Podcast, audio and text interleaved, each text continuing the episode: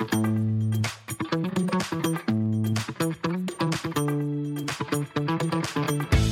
there, I'm Gilad Barash, and welcome to Who's Your Data, the podcast that deals with how data influences life and how life influences data, the human side of data analytics. Hey, everybody, and welcome to the Who's Your Data podcast, episode 19. In this episode, I talked to Ryan Janssen and Paul Blankley, the founders of Zenlytic, a company that strives to bring the world generative AI powered, self serve business intelligence. But what does that even mean? How does it work? And most importantly, will it make the analyst role obsolete in the future? Join us as we discuss the problem that Zenlytic aims to solve, how LLMs understand your business data, how they'll affect the role of the data analyst in the organization, and where data products are today in the innovation cycle. Let's get to the interview. Ryan and Paul, welcome to the Who's Your Data podcast. How's it going? It is good. Thanks for thanks for having us on. Excited to chat today. Yeah, super excited to be here. Thanks so much for hosting. Sure thing. So, can we just start off? Can you talk a little bit about your backgrounds and what Zenlytic does and where you saw the need for the solution? Totally. Yeah, I can kick things off there. I'm Paul. I'm the, you know, one of the co-founders of Zenlytic with Ryan, and I'm a nerd's nerd. I was math and computer science undergrad, math and computer science grad. Uh, Ryan and I actually met when we were in grad school at Harvard, uh, both doing technical degrees together. So we worked on everything from you know tracking asteroids to doing all other sorts of cool AI projects in grad school. Uh, right after that, we started uh, data consulting. So that's setting up a lot of analytical systems for companies from startups to Fortune 500s. That's setting up all the stuff you think about when you think of modern data stack that's, you know, Fivetran, pulling data, data warehouses, configuring BI tools.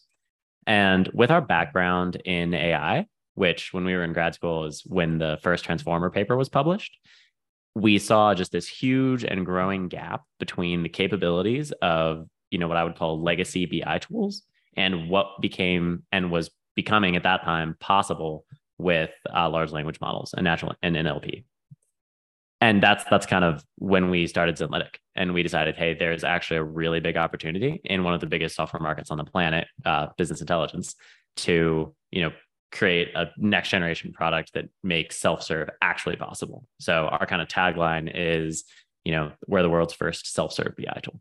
Yeah, in my background, I, I zigzag back and forth between uh, engineering and venture capital. Basically, engineer first in my native Canada, moved to the UK, became a VC there for a long time got really excited about building businesses. So I crossed back across the table, you know, did that master's degree, uh, which is, you know, where Paul and I met. And then we sort of started working together from there. And yeah, the, the funniest thing that I took away from that whole experience, uh, having lived on both sides of that table is funny because, you know, I lived as an Excel monkey for a long, long time. Uh, and then I went back. Uh, I remember the the the first line of Python I wrote was the first day of our master's degree, actually.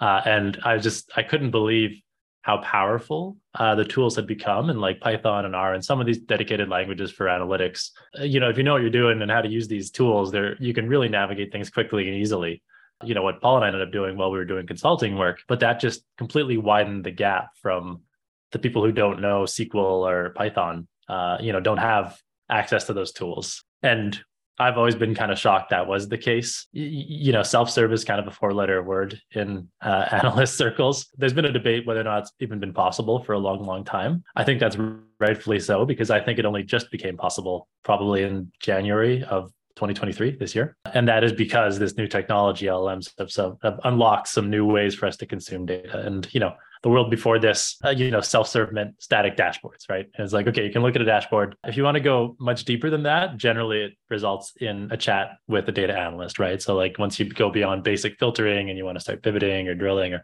exploring more deeply, in most cases, that's pretty hard to do without advanced knowledge of SQL or Python, SQL and or Python, and a good understanding of how relational data works, right?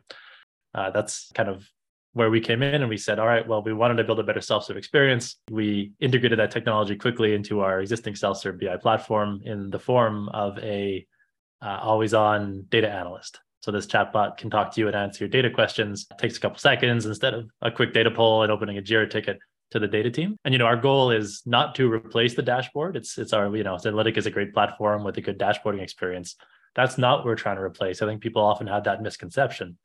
Uh, what we're trying to replace is the conversation with the analyst that inevitably happens after you look at the dashboard. That's a really good point. And I have to say, you know, in the industry, certainly self serve BI tool is sort of a holy grail that has never to date really been reached. That the further away you are from the data and not having the context and not understanding, like you said, relational database, the harder it is to ask meaningful questions. And then, of course, inevitably, you're going to have to talk to an analyst and get somebody to translate that into the actual data tools to be able to pull that uh, and, and help you shape that meaningful question. So I can see how now utilizing an LLM could kind of bridge that gap. So Zenlytic is a chatbot basically that uses a large language model, just like ChatGPT, that you can ask questions about the business, about the data. And so, two questions for you. Can you explain what that means? And first of all, what is the difference to you between data analytics and business intelligence in your mind?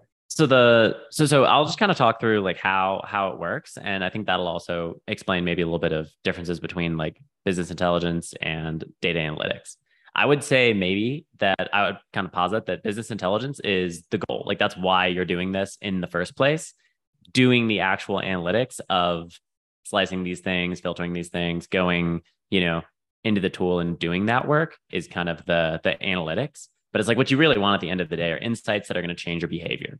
Something that's going to make you invest more in a certain area, run a campaign to these people.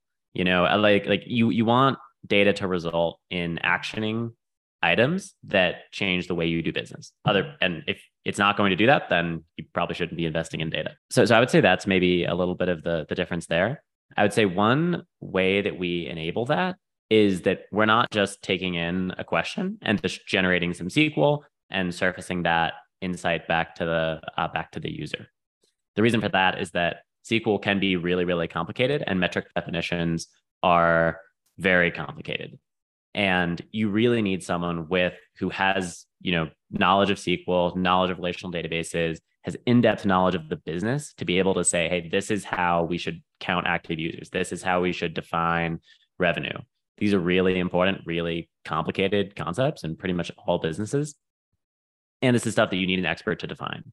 But once you have the expert go in and define that, just asking for different slices of it and asking for different views of it and asking for different filters and things that's not stuff you need a human to answer. That's stuff that once that hard work has been done of defining it correctly, you can use large language model to surface and make those insights available to the end business users. And, and going back to your original question of like data analytics versus BI, I would say by a way of analogy, you know, I think of like maybe like a film projector or something like that. And if data analytics is is the film and you know maybe data is the film and it's a big mess, data analytics is kind of looking at little bits of film, uh, I think of BI as the lens, right? Uh, data analytics is a broad thing that could mean uh, it covers a lot of different fields, right? From all the way from the theoretical to the practical.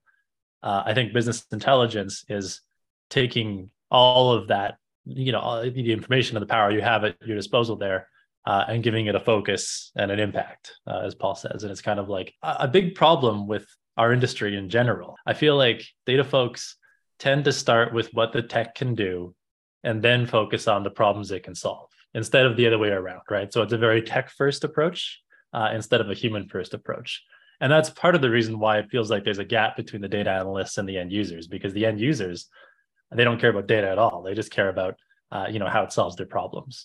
they don't care how fast the database is or uh, how many billions of rows you can process or, you know, whatever, how cleanly it's modeled. They just want to know the fastest, easiest, lowest friction way to get the information they need to do their jobs better right and i think business intelligence is the lens that focuses that a lot of times when i'm working with the business side and I try to get requirements, I always try to ask, especially with you know department heads or somebody who's head of the business. I'm like, what is your pie in the sky? What would you ideally like to see? More than likely, you know, it's not possible because of the tech. But then maybe there are proxies. Maybe there's some way around it that I we could get some sort of close approximation. But having you know such revolutionary technology come along certainly helps you get closer to that goal of giving them the pie in the sky. Uh, one of my favorite questions too is like it's almost like a, it's it's funny because in the community, I think it's a bit of like a trope now, but I think in practice it it it has a ton of value. It isn't asked as often as it should be, which is like how how would your actions change if the data said this and the data mm. said like okay I can get that for you.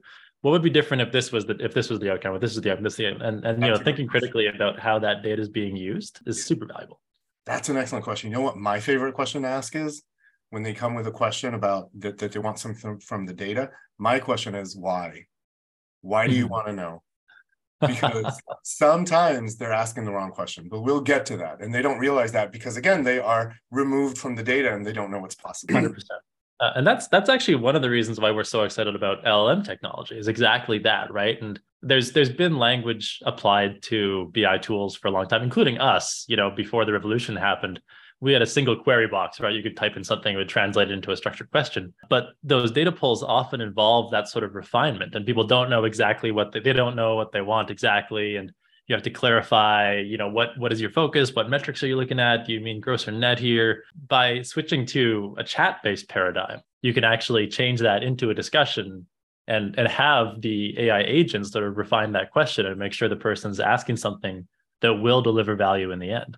One of the issues with ChatGPT in general is that that language model was built once on data that I think leads up to 2021. So it doesn't include training data that's younger than that. So anything after 2021 is not necessarily included in it. So it is missing important context of kind of recent life. For example, it has no notion of Kylie Minogue's Padam Padam, which is the song of the summer in 2023. But how how do your domain specific LLMs differ from that? So I think the the important thing about LLMs in the way that we use them is that they're a reasoning engine and it doesn't actually matter what time of data they're trained on. And l- let me explain why. Because what we're doing basically is that we're using the LLMs to basically translate from a user asked this question based on that question, it doesn't matter, you know, data around current events or anything, and just pick from the list of these companies' metrics. So you're basically giving the large language model the context of the business. You know, either go and pull the things that we'll then need to create the SQL query, or ask a follow up question. And the ability to look at all that context and ask a follow up question if it's not clear what's meant from that question, or go and pull the information and, and go and send it back to the user that is actually just sort of general reasoning ability. It's it's not actually dependent on when. So if it had a cutoff at 2022 or if it had a cutoff in 2020, it actually wouldn't make a difference for us. Um, now, now you're right. If you said, you know, filter down the data for just the date that this song was released on, that it, that it would fail at. Luckily, we haven't seen too many people asking about that. So uh, so far, it's not an issue. Well, there's there's a really important second piece of tech here too, right? Uh, which is the semantic layer. And like LLMs are one necessary condition, but not sufficient condition for self-serve. Semantic layer is a necessary but not sufficient, but together they can deliver a self-serve experience. And the semantic layer we can we can dig into other stuff it does, but one really important thing it provides is context, right? Context on the organization. I guess maybe it helps to define semantic layer. That's kind of the tool that translates uh, you know, business type metrics into a query on a relational database. That's cool. That you know, those have been used ever since BusinessObjects. But the the neat thing is by that they that is the clearest map of how an organization thinks and acts, right? It like you encode all of your important metrics and KPIs and dimensions, you know, those are all captured in that, you know, single document basically in a structured way. Uh, and that gives the LLMs tremendous context to understand the business. Now that solves two problems actually. It solves the pre 2021 problem. That semantic layer is kept up to date and that provides up to date information on the business. It actually also solves the, the bigger problem that I think people ask about LLMs is the are they training uh, the LLM on my business's data problem, the privacy, and and that's that's a big question, right? And I, I think that there's other approaches that are getting LLMs to write SQL and have intimate knowledge of uh, a company's data warehouse and things like that that that do suffer from that. Uh, our approach with the semantic layer uh, actually corrects that um, because when you use a semantic layer, uh, actually no company data has to go to the LLM, right? You only send some of the metadata that's inside that semantic layer. You know, the LLM sees that you have a metric named gross sales, but it doesn't get to see what your gross sales are. Absolutely. And I think this is one of the ways in which you'll see analysts' job changing uh, as large language models become more and more prevalent inside of organizations is that you will actually, as an analyst, spend more time defining these definitions that then large language models use to surface to the end users, as opposed to you trying to keep up with all the requests. Instead, you're kind of building the machine that lets all the requests be answered in seconds instantly from could be thousands of people, as opposed to just trying to get back to emails as fast as you can and just you know, ever dreading more headcount being added and more questions coming in. So it, like- it like decouples the amount of time the analyst spends from the amount of questions being asked of the data. And that's really important. I I like to think of it as the sushi shop analogy, actually, where data analysts that are doing quick data pulls, it's it's almost like you're uh, like a waiter or a waitress at a sushi restaurant, and people ask they want you know a salmon onigiri, and you got to bring it out, and you're you know you're bringing out the tuna rolls to people. Going forward, as we have more au- automation opportunities unlocked through these tools, your job's going to go from bringing people sushi to actually building one of those cool conveyor belts like they have in in like Japanese sushi shops, and you're the person that's actually you know just builds the conveyor belt uh, and this thing just gets shipped out and people can self-serve and take the sushi as they need Okay, but Yeah. two questions about that. One, as I'm thinking about it, one, it seems to me that even when you define certain metrics, they may be nuanced and different from, let's say, department to department or from pull to pull in terms of like how you sample the data and what, you know, positives and negatives exactly mean. So that is still for the end user.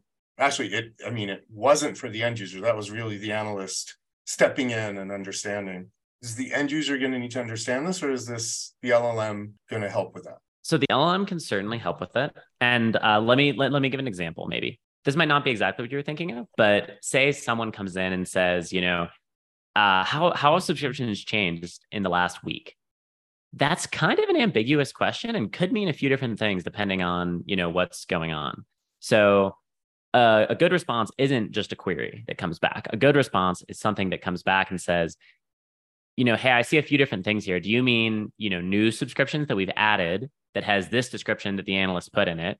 Do you mean churned subscriptions, people who we've lost who have canceled the subscriptions? That means this with with this definition. And you sort of ask that clarifying question, being able to give the context that the analyst has put into the definition of the metric. And and if as long as the analysts do a good job with that with those descriptions, then the end users are able to say, "Oh, well, I was thinking, you know, acquisition, like new subscriptions. So yeah, let's let's do that one." Um, the really important step there is the disambiguation. That when you ask that kind of question, that might be across two things, it's able to serve up all that context that the analysts thoughtfully wrote, not that an LLM just guessed at, that the analyst thoughtfully wrote, and that that is what allows the um, the business user to basically disambiguate it. my second question is kind of around i guess you call it qa if the answer comes back i think a lot of times the analyst could intuitively look at it and be like you know what? This seems a little low. Like let me double check the, the math or the query or what we're pulling right in the context of, of intuition for the data. Is that lost? I think that's an- another crucial reason why the semantic layer is important. Because when the when the analyst is defining that semantic layer, then they're they're checking, hey, this definition is correct. If that definition is correct, unless something changes in the business, it will be correct forever unless there's a pipeline error. If there's a pipeline error, then the analyst really should be notified about that as soon as it happens, regardless of of how the data is showing up in the tool. Yeah. But I think you cover a really important part of data tool design in general, and this extends into semantic layers as well. Auditability, I guess, is super important, right? This uh, manifests itself in many different ways, right? I mean, everything from the debate about should we have column level lineage at the transform layer, all the way up to the all too frequent question, you know, hey, uh, you know, where did you get this number from? Uh, from the end user, it's like, oh yeah, is you know, are you sure this is accurate? It's funny because it's it's actually correct. It's it's important because a big part of business intelligence is telling people numbers that they don't want to hear right Yeah. so like maybe maybe conversion rate is actually down and uh, when you're giving people bad news their their first impression is to not believe it so that just makes transparency auditability even more important right uh, I think how that manifests in the semantic layer is twofold. It's feedback on the inputs and feedback on the outputs, right? So like the inputs are uh, like you know a series of metrics or whatever you're putting you're asking about. The outputs is a SQL statement. So you know our approach, and this is especially true with LLMs, right? Is you ask a structured question, we over communicate what's actually being visualized to actually to like excruciating detail. So you could actually remake the the entire query with a screenshot of that LLM feedback, for instance. Uh, so over communicate that to the end user, you know, builds trust, shows transparency. Secondly, you want to be able to audit the SQL generated by the semantic layer. And most most tools that have semantic layers will do this, right? But in Zenlytic, for instance, you can expose the SQL that's being generated if you are technical and you want to see what's being written. You could actually say, okay, show me the SQL. Take that. You could you could copy and paste that into your data warehouse query window, for instance, and get the same data back, and then you know massage and tweak it to your heart's content. That makes sense. And you know, side note, and this is a whole other conversation in a different episode, but a lot of times the pipeline errors are discovered through the numbers being weird.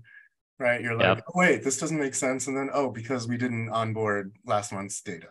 Well, it, it's funny because if you're not getting if you're not spotting pipeline errors, that is probably just a sign that nobody's using it. you know, like these are complicated and there always are things to adjust and you know there's on there's ongoing edits. So absolutely, uh, those are actually and probably a good sign that people are scrutinizing the data. It also speaks to the way that the data pipelines and the and the entire platform and infrastructure were built that usually when it's you know fast and quick and to answer a certain thing and is not engineered in a uh, in a way that monitors and, and alerts about issues then that's what happens that's how in in my experience that's how we've discovered them but that's because it wasn't built in a robust way but then you never kind of have the you know then it's a tech debt you don't go back and fix it because you want new features this is, this is like an engineering principle in general, but it's it's super true of data pipelines. Is is that it's always good to build something with the, you know, uh, build for the worst, hope for the best. So like build it with the assumption that something is going to break, right? And it, it's kind of like have you ever seen those things on on big rigs like a like a like a flatbed truck where they have every lug nut has a little arrow on it that's kind of pointed in a non-gravitational direction? So mm. you know that's that's just a great example of like robust engineering where you assume that at some point in time one of those nuts is probably going to come loose uh, and then you just build in early warning signals to correct that easily at the source right? And data engineering is inherently complicated uh, you know inherently messy uh, and building in visibility you know at every stage in that is actually an important part of delivering on that trust and transparency to the end user. So zenlytic comes at a time when there's an explosion of data tools in the industry. Can you talk about the impact that this revolution in general has had to both individual lives as well as to businesses? So, so we we are definitely at a time where there is a huge kind of unbundling if you will of a bunch of different things that you know exist now as standalone tools like you wouldn't have even probably talked about data observability as a as a wholly separate tool before monte carlo and similar company companies came along. Um, and you've got a lot of other products like that. Um, i would say one one difference for us is that we're we're one of the we're, going after one of the sort of original market. There's a lot of companies out here making great products adding adding new markets like new data catalogs new data observability tools uh, we're going after one of the sort of older classic classic markets. And I would say the the main way that we're going to impact people's day-to-day lives is that it's going to change what they're working on. They're doing a really good job defining these metrics, making sure that these definitions are correct, are what the business is thinking about when they're defining them and then la- allowing the large language model to be able to surface those to the end users asking the questions. So I think that's really how the job changes is, and that's really exciting, by the way, is it's like you're spending less time at asking these ad hoc questions, more time doing the really sort of rewarding work of making sure the definitions are are good and doing the advanced analytics work that no LLM is going to do that you really need humans to be writing, you know, complicated code for. I would say generally there's been a lot of talk about bundling versus unbundling, uh, and I think we've seen unbundling happen over the last several years in you know the data industry. Uh, I actually think that generally when when you have a bunch of growth and innovation, it sort of leads toward the unbundling phase, and then uh, you know when things when the economy turns south or whatever that starts to head towards bundling, right? And like, you know, tools consolidate at that point in time. And I, I think that we're probably starting to hit that elbow now, partially driven because it's been a less than stellar economy for the last few months. Partially, I think we're at that level of maturity in in the cycle where people start to look towards bundling. So I think uh, I don't know, I don't know a crystal ball, but I if I were to guess, I would say we're going to start to see more uh, of the bundling happening as we go forward. You know, I think we're at that stage of the cycle. I agree with you. I think uh, just from having looked at, you know, done sort of the survey of data tools for, you know, specific purpose of uh, data warehouse and visualization tool, there's just so much out there and it's so hard to figure out exactly what to use for what purpose and what connector they have and et cetera. And I kind of liken it to just like the the streaming wars where you know there was like Netflix and Apple Plus and all that, and you've got so many streaming services now that you kind of when you disconnected from cable that it's too much and i think there's going to be uh, a little bit more of a bundling going on now we've hit that elbow probably because now you're paying for streaming services the same that you were paying for cable. Yeah, Totally. that's right. After all, seven of your streaming services, exactly. Right. Uh, and it's- and it's also just complexity too, right? Like I, I have to if I'm watching a show now, I have to Google like where to stream first, so I can figure out who has it on their Oh streaming god, service. yes. Yes. Uh, that that's that's like ten times worse in the data world because you know like the number the number the number of interfaces scale as the squared relationship with the number of tools, basically, right? Or it's like an exponential relationship. Uh, so you know, as we add more and more tools, we're just adding more and more edges to connect them with, uh, and it gets messier and messier. Yeah, and you have an added layer of um, optimization to that as well. You want them to work well and not slow each other down. That's a whole other headache. Yeah, yeah, hundred percent. And, and you have to consider fragility, right? The more edges you have, you know, the more places there is. Like stuff usually breaks at the boundaries, right? So like, uh, and the more boundaries you have in your stack, the more fragile it becomes. But you know, I think it's been driven by there's been a huge amount of growth and demand for this. So that uh, look at 2022 as a really roaring tech market, for instance. Uh, uh, you know that leads to people getting optimistic and trying new things, and I think it's great. That's where innovation happens. What's the Warren Buffett quote? Right, when the tide goes out, we'll find out who's been swimming without a bathing suit something like that. So, uh, you know, I think this is a natural cycle where you know innovation, you know, happens first when there's lots of opportunities and lots of booming, and then in that consolidation time uh, is when you you know test what's really really valuable and you sort of refine, and then there's going to be another heyday where more innovation happens, and uh, you know, it's and rinse repeat basically. So we talked about this a little bit, but I want to kind of touch on it again. Um, you know, Zenlytic gives the power to the end user, who's not necessarily a data analyst, but a business user. And therefore, my experience has always been that the I question, you know, do, does that end user know the right question to ask just because they don't necessarily have the familiarity with the data in your mind? First of all, as we said, Zenlytic kind of solves that through the uh, uh, context layer. But do you think are there any other consequences like that of letting people ask the questions directly of an LLM without any kind of I don't want to say that it's without an analyst being present or being in the mix. No, so I think I think that's a great question, and I think that actually speaks to where I think sort of like future of data and future of industry goes. Um, and to to reference this, I would look back at you know big technology swings that have happened before, right? When computers first came about, you had typists, and those people would basically work the computer for the executive, who would just kind of sit back and do the Mhm. same thing that they used to do, which is ask the person to do something, and they would go and do it.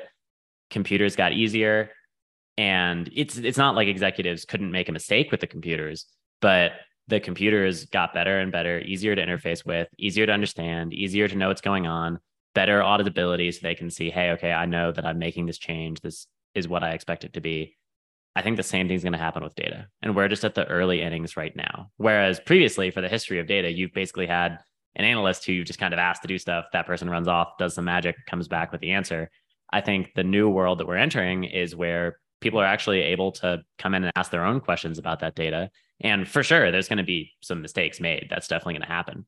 But as it progresses, more and more people in the business will just view this as a normal thing that they can do. They can just go and ask these things and they'll learn as they go, just as humans learned computer interfaces, that this is just something you do. This is just, you just kind of figure out how to do this on the job. And that's just how things work going forward. Yeah, I think, and Paul, one thing Paul really mentioned uh, that I think is the most important thing there uh, is sort of tighter feedback loops. You know, in the case of Paul's typist example, you, uh, you, you know, I, I think that's what actually the computer did better than anything else, right? So, like when in the typewriter era, if you were typing your own letter and you put a character down wrong, you know that that is a 20 minute mistake, right? You throw out the page and you start typing all over again. Uh, and, and when you're an executive uh, and you're not a professional typist, for instance, and you make that mistake, that's a big mistake fast forward to word processors and if you type something wrong it's it's a half a second mistake right so like it's just go back and correct it faster basically. And you know llms unlock that in a lot of different ways for a lot of different industries. So i think there's going to be a lot of really cool opportunities you know beyond just data for that. Uh, what that means for us is that tight feedback loop and articulating you know the right question. You'd, you'd be amazed uh, you know we've looked over the shoulders of some of our users before uh, and uh, people will ask absolutely torturous questions you know? Sometimes just single word uh, you know just like facebook tell me about facebook and it's like okay like what do you, do you want to know this the ROAS in your Facebook? Uh, you don't know about your Facebook campaigns? Like tell tell me more. But you know, so like they, they start off with a question that wouldn't work as a data question, but because the LLM can deliver that tight feedback loop, you know, it's no longer a four day turnaround to a data team. It's instant. Okay, well, like let's talk about Facebook. Like, you are you thinking about your advertising effectiveness or what? Like, tell me more. The LLM will actually guide that user into the proper question that gets them to the output that they wanted. So, what is in the future for Zenlytic and for self-serve BI tool? What are you guys excited about next that you're working on? So, some of the some of the really exciting things um, that we have in the pipe are one of those is the ability to create whole dashboards. So right now, you ask questions, you can get answers back that clarify. You get like single sort of plots back. Um, the next big thing we have is for you, and this is this is really a tool for for analysts at this point to be able to say, hey, I want a dashboard with net revenue conversion, um, you know, acquired users, ROAS by campaign, have all this month to date, and then have, you know, top line revenue metrics comparing this month to date to last year's month to date. And you just basically write just like an email to an intern that you want to create this dashboard for you. They go and then in seconds comes back with a fully created dashboard for you with all this stuff. And instead of you having to go in and figure out everything, you can just effectively ask your intern to do it they'll go create it for you. You tweak what needs to be tweaked, and you've got the got the end product. I think the thing that's exciting for analysts then is if someone asks for a new, an executive asks for a new dashboard that's going to be, you know, a long running report viewed by the company, instead of having to spend a few hours going in and individually grabbing everything, spend a few seconds and then tweak it a little bit, make sure everything's what you expect and send it over uh, it's we're we're in kind of a funny place. We're in a great place uh, right now because there's so many neat directions you can take this technology. Actually, kind of it's it's a rare opportunity. Even even in tech businesses, a lot of the times you focus on you know one great idea and you refine it and you optimize it for a while after that. But we have just such a uh, just like anyone else who's using this technology, there's just such open road ahead of us. I would say, generally speaking, one thing that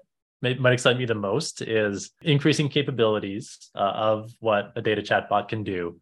Uh, I think a lot of the time that looks from that kind of goes from uh, you know descriptive to prescriptive to proactive. You know, to illustrate that with an example, like right right now, it, you can go in and ask uh, all sorts of stuff about what your churn was and what was driving your churn and get to an answer from that. But there's a time not too long from now when you can you know log into Zoe the chatbot and they'll say, "Oh, hey, welcome back. Uh, you know, I saw last week you were asking a bunch of questions about churn. You should know that in the last 48 hours, your churn has increased by 7%. Like, do you want to start looking into that?" And you know, someone that can actually start sifting through the massive and growing amount of data that we have to find those needles in the haystacks automatically. Uh, that gets me really excited. Yeah, uh, that really, really sounds exciting. You know, I'd say just generally speaking, there's so much room for all of this LLM tech, and we've we've had a, a, seismic shift in the capabilities of computing, and this these are the times when all sorts of amazing new use cases get unlocked, and more than just data. I just feel like that we are at the start of the start of what will be the mother of all Cambrian explosions in how you interact with computers, right? And there's in the application layer of LLMs, I think, is going to be very exciting place uh, over the next you know six to 12 months we're going to see people who are building proper startups that that harness this technology and like to give you one one small example i just helped my wife put together a presentation for her work and she she's like ron i have to give this presentation in japanese and i don't speak japanese but she uh i hopped on chat gpt I, I gave it a couple of sources. I said, okay, give me a PowerPoint with this. And I, you know, did some prompt engineering to specify title, text, you know, whatever. It, you know, it gave me a good draft. I iterated a bit, uh, asked it to do it in Japanese. Uh, it does that. At that point, I can't read it, but I'm trusting it. Right. Uh, and then I used a, a, little known trick actually to turn that into a proper PowerPoint. It was a text document now and sitting in ChatGPT, but you could actually ask it to write the VBA script to turn this into a PowerPoint. So I did that, pasted in a PowerPoint, you know, click run, it turns into slides, a couple of clicks on the design, you know, pick a color palette. Uh, and it, the end result was, you know, a, a, very good amount of the way there for a functional presentation. Uh, and it took me, you know, five minutes. Uh, and my wife was just blown away. She's like, "How did you do this so fast in a language that you don't mm-hmm. speak?" And the interesting thing about that is that it was super powerful, but it still took a little bit of expert knowledge, right? Like I know a thing or two about prompt engineering. I knew that VBA trick, right? And those are just those little friction points that keep it Uh, quite from going mainstream. I don't think that many people are building proper PowerPoints with ChatGPT yet because of those little mm-hmm. points. I know there's a bunch of startups who are doing this now that are actually just taking those points out, turning them into a visual interface, for instance, that automatically pastes in the VBA. And that's going to become a super powerful tool for accelerating, you know, the generation of a PowerPoint. And I think there's just thousands of opportunities like that. Pretty much every application layer piece of software can benefit from new use cases like that. And I think we're going to see a huge amount of growth in that like I said, next six to 12 months is when they're going to start emerging. Yeah. And that really speaks to the changing skills in the in our industry that it really is going to be about prompt engineering and understanding how to work with the technologies. Like I've, you know, when I get asked ChatGPT gonna put us out of a job, it's like, no, but we will be replaced with people who know how to use it. Mm-hmm. AI won't take your job, but someone who's good at using AI will. Yeah, exactly. Say, yeah, hundred percent. All right. Thank you so much, guys. This has been really, really interesting conversations. Very fascinating. Sounds like you have a really great tool technology and vision. And so I want to thank you for coming on and talking about it and explaining to us a little bit more about business intelligence and uh, generative AI. Great. Thanks so much for having us. Really enjoyed yeah. the conversation. Pleasure to chat. Uh, people want to find out more about you or uh, follow you. Where can they find you? Uh, you can check us out at zenlytic.com and uh, we're also we also offer a free 30 day trial. So if you want to just hop in there, see what it's all about, and test this out on your own data, feel free to hop in there. Free 30 day trial. Don't have to put in a credit card or talk to a salesperson or anything. And if you want to connect Paul and I personally, we're both active on LinkedIn and Twitter. Uh, it's like Ryan Janssen and Paul Blankley. Uh, look for the nerdy ones, and you'll probably find us. Well, thanks for joining us today and listening to this episode.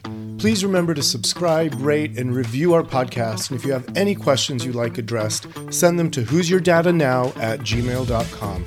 That's who's your data now, all one word, at gmail.com. Thanks and see you next time on Who's Your Data?